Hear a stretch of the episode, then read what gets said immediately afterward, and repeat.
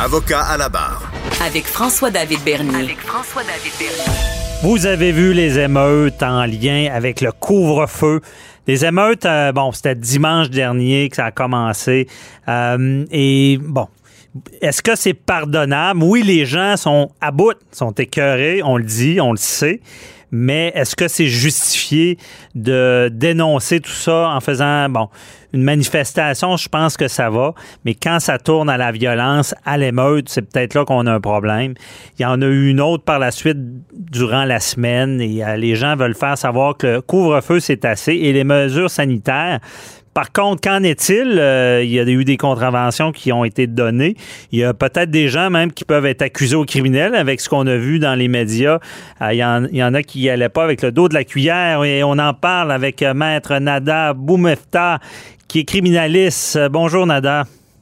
Bonjour, bonjour. Alors oui, effectivement, tu as très bien décrit la situation. On a vécu, disons-le, des, des, soirées, des nuits assez mouvementées à Montréal et malheureusement qui ont laissé des traces euh, dans notre ville et probablement dans la vie de ces gens-là euh, qui ont couru un grand risque, tant euh, physique, personnel, mais également face à la justice en, en se mettant comme ça mm-hmm. vraiment en couvre-feu. Parce qu'il faut bien comprendre, il y a deux choses. Il y en a qui vont avoir des contraventions mm-hmm. parce qu'ils enfreignent le couvre-feu, mais d'autres qui, s'il y, a des accusations possibles avec ce qu'on a vu là, au criminel.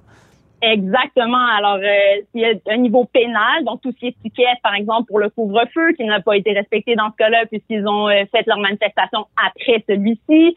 Euh, il y a évidemment la question de la distanciation, le port du masque. On a vu plusieurs individus qui ne le portaient pas. Donc, plusieurs tickets au pénal, effectivement, qui peuvent avoir été donnés ou être donnés lorsque les gens ne respectent pas ces règles sanitaires-là en place. Mais il y a également aussi le volet criminel. Quand on voit euh, des feux euh, de poubelles, des bris, des vitrines cassées.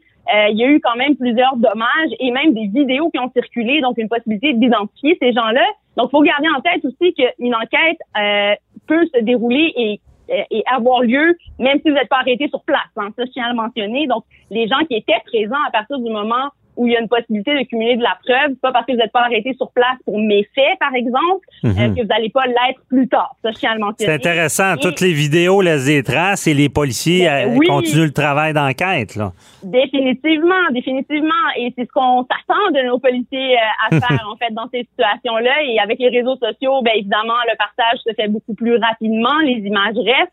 Alors, quand on dit aux gens, entre autres, de garder le silence, là, ça fait partie aussi de ça. Euh, les images euh, peuvent être utilisées contre nous à la cour. Alors ça, je tiens à le mentionner. Et euh, comme on l'a dit, ça peut amener à des accusations, par exemple, de méfaits publics. et là, on peut voir que les bris pouvaient aller à plus de 5 000 Certains ont malheureusement, disons, eu la, la tempête, était au plein cœur de près de leur commerce et en subissent les conséquences. Alors, ces gens-là peuvent être accusés au criminel et par la suite devoir, par exemple, rembourser, faire face à des antécédents judiciaires et même à une sentence. Donc, euh, possiblement une amende, de la détention pour certaines personnes en fonction de leurs antécédents, mais aussi de la gravité des gestes qui auront été posés. Mhm. c'est intéressant. Ils peuvent être condamnés même à, à, rembourser le dommage qu'ils ont causé? Ah, définitivement, définitivement. C'est des choses qui, qui, peuvent arriver, que ce soit devant la cour ou hors cour. Euh, il y a des sections euh, possibles euh, au sens du code criminel où on peut demander qu'il y ait des dommagements euh, lorsqu'il y a méfait. Et ça, c'est applicable dans, dans plusieurs situations. Là, on le voit euh, suite à une manifestation qui a mal viré, il y a eu du grabuge. Mhm. euh, mais ça peut aussi euh, être le cas, par exemple, quand il y a des victimes euh, de violence conjugale ou un bris de téléphone, les gens peuvent demander le remboursement et ça peut se faire via la cour criminelle. Donc oui, il y a cet aspect-là, mais au-delà de ça, il y a évidemment aussi toutes les conséquences que la personne devra subir comme une sentence et également, comme je disais, la présence d'un antécédent judiciaire qui n'est pas peu banal, disons-le comme ça. Mais allons au moment où les policiers arrivent, euh, d'autres infractions criminelles auraient pu et ont été euh, commises lors de cette soirée comme une entrave policière. Donc, quand les policiers, les forces de l'ordre sont arrivés pour, par exemple, dissimer la foule euh, ou donner l'étiquette à ceux qui ne respectaient pas les précédents règlements énumérés, ben à ce moment-là, si on empêche les, policiers de faire leur travail ou on est, on, on, les entrave, on a vu entre autres une vidéo, je sais pas si vous avez vu passer, mais d'une dame malheureusement qui a été en tout cas, euh, propulsé par un, un, des policiers qui venaient pour briser la foule. Mais la dame, il faut se questionner sur sa présence sur place et les raisons pourquoi elle filmait. Euh, Mhm. Quand tu filmes comme ça et tu t'approches trop d'un policier, tu peux l'entraver et te retrouver dans une situation complètement illégale et faire face à des accusations criminelles. Maintenant, dans cet exemple que j'ai donné, euh, il y a plusieurs questions qui sont soulevées. Évidemment, la, la, la force qui a été utilisée envers madame, mais ça, ce sera un autre une autre chronique qu'on aura ensemble. Euh, mais somme toute, cet exemple-là reste quand même bon pour démontrer aux gens que oui, vous avez le droit de filmer, mais Faut pas nuire, faut pas règles. nuire. Il faut pas nuire, exactement. Et il faut le faire dans les respects des règles euh, et des forces de l'ordre. Et lorsqu'on le fait de la mauvaise façon, comme cet exemple-là, ben on peut faire face à des, des accusations d'entrave policière, criminelle, et encore là, faire face au même type de conséquences comme un antécédent judiciaire et évidemment une sentence qui peut euh, Mhm. Est-ce que les jeunes sont vraiment tannés? Ou euh, je sais que j'ai entendu parler aussi qu'il y a des groupes qui, qui se spécialisent là-dedans là, pour faire de la casse. Là. Ils cherchent, peu importe euh, la manifestation, ils vont y aller sur place puis ils vont briser des choses. Est-ce qu'on sait si c'est vraiment des gens contre le couvre-feu ou ça pourrait être ce genre de groupe-là anarchique qui ont causé ça? Mhm. Euh, très bonne question. Je ne sais pas. Euh, je ne sais pas quel type de personnes ont été effectivement euh, majoritairement présentes, si on peut le dire comme ça, à cette manifestation-là, qui était la source. Ça, je présume que les policiers ont un œil là-dessus. En tout cas, s'ils sont connectés sur Facebook, ils doivent probablement avoir accès. Euh, Mhm. Maintenant, à ta question, si les jeunes, on est tannés, on est jeunes. Nous autres, c'est tout année. Moi, je suis tannée. Ouais, le monde sont tannés, mais on n'est pas, on n'est pas encore dans la rue à casser les choses. Non, heureusement. C'est ça, heureusement. Alors évidemment, là, tu viens de le mentionner, puis en réponse à, à la question, je pense qu'on y répond soi-même. Euh, on est tanné, mais on comprend quand même qu'il y a qu'il y a un encadrement légal, qu'on n'est pas, comme tu le dis, dans une société anarchique. Et malheureusement, ce qu'on a vu dans les rues, c'est de l'anarchie. C'est une perte totale, euh, finalement, de, de contrôle qui mène malheureusement à des conséquences sur d'autres individus ou commerces, comme on l'a vu. Euh, maintenant, est-ce que les jeunes sont tannés? Oui. Euh, pour ce qui est des groupes plus extrêmes, je t'avouerai que je les suis pas personnellement. Je ne sais pas si effectivement ce sont eux qui ont, qui ont démarré tout ça. S'ils existent fort probablement dans le monde des médias qu'on connaît, oui. Euh, ce serait un peu fou de croire le contraire. Parce que ça s'était vu à l'époque, à, à les, les manifestations de la Saint-Jean à Ah, Québec. oui, il y avait ben beaucoup oui. de casse. Puis là, c'était dit qu'il y avait des groupes anarchiques qui débarquaient, puis qui leur Ah, seul but, c'était de casser. Mais Et ça, ouais. si on va du côté des jeunes là, qui, qui, bon, déjà, on sait que la manifestation a lieu après le couvre-feu, ce qui dit que déjà, c'est une contestation. Et euh, plusieurs ont reçu des contraventions. C'est assez salé parce qu'on parle avec les frais Oui. d'environ 1500 dollars. Et si quelqu'un assiste à deux manifestations, ben là, ça fait 3000. Qu'est-ce qui arrive euh, si on paye pas ces contraventions-là? Mhm. Je vais en profiter en fait pour euh, terminer la réponse sur les jeunes puis t'amener à cette question-là parce que les jeunes se la posent en fait et la plupart sont en train de se dire bon ils sont tannés oui certes. Euh, certains se parlent entre eux ils se disent ben coudon moi le couvre-feu je suis tanné. Euh, moi je veux aller voir ma mère ou je veux aller voir mon frère ou je veux aller voir mes amis. Fait que je vais y aller. Si le policier m'arrête euh, moi je vais le regarder je vais je vais lui sourire puis lui dire je vais appeler mon avocat il va me défendre. Mhm. euh, bon, premièrement, sachez les jeunes et monsieur, madame, tout le monde que euh, votre avocat qui va vous défendre va vous défendre pour l'infraction de laquelle vous avez été accusé. Si vous n'avez pas respecté le couvre-feu, euh, il faut comprendre que si vous n'avez pas de défense, et là, je tiens à le préciser, les défenses sur ce type d'étiquette-là sont très, très euh, rares.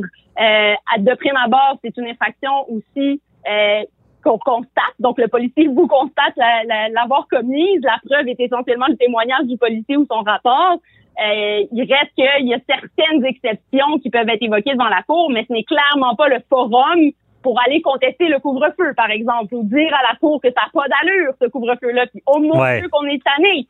Alors ça, faut le comprendre. T'as une Donc, procédure plus évoluée là, de, de contester Mais- mais, la fait- légitimité de l'instauration d'un couvre-feu. On comprend bien. Exactement, exact. Et c'est ce que les gens doivent comprendre. Alors là, on parlait de constitutionnalité. On a vu un exemple d'un confrère d'ailleurs, euh, collègue à nous, qui est allé contester la constitutionnalité du couvre-feu devant la Cour supérieure. Et la Cour supérieure a différé en disant, mais voyons donc, on va pas se mettre à s'immiscer dans la vie de chaque citoyen pour dire, écoutez, toi, c'est correct, tu peux aller marcher dehors parce qu'on a besoin pour ta, ta santé mentale.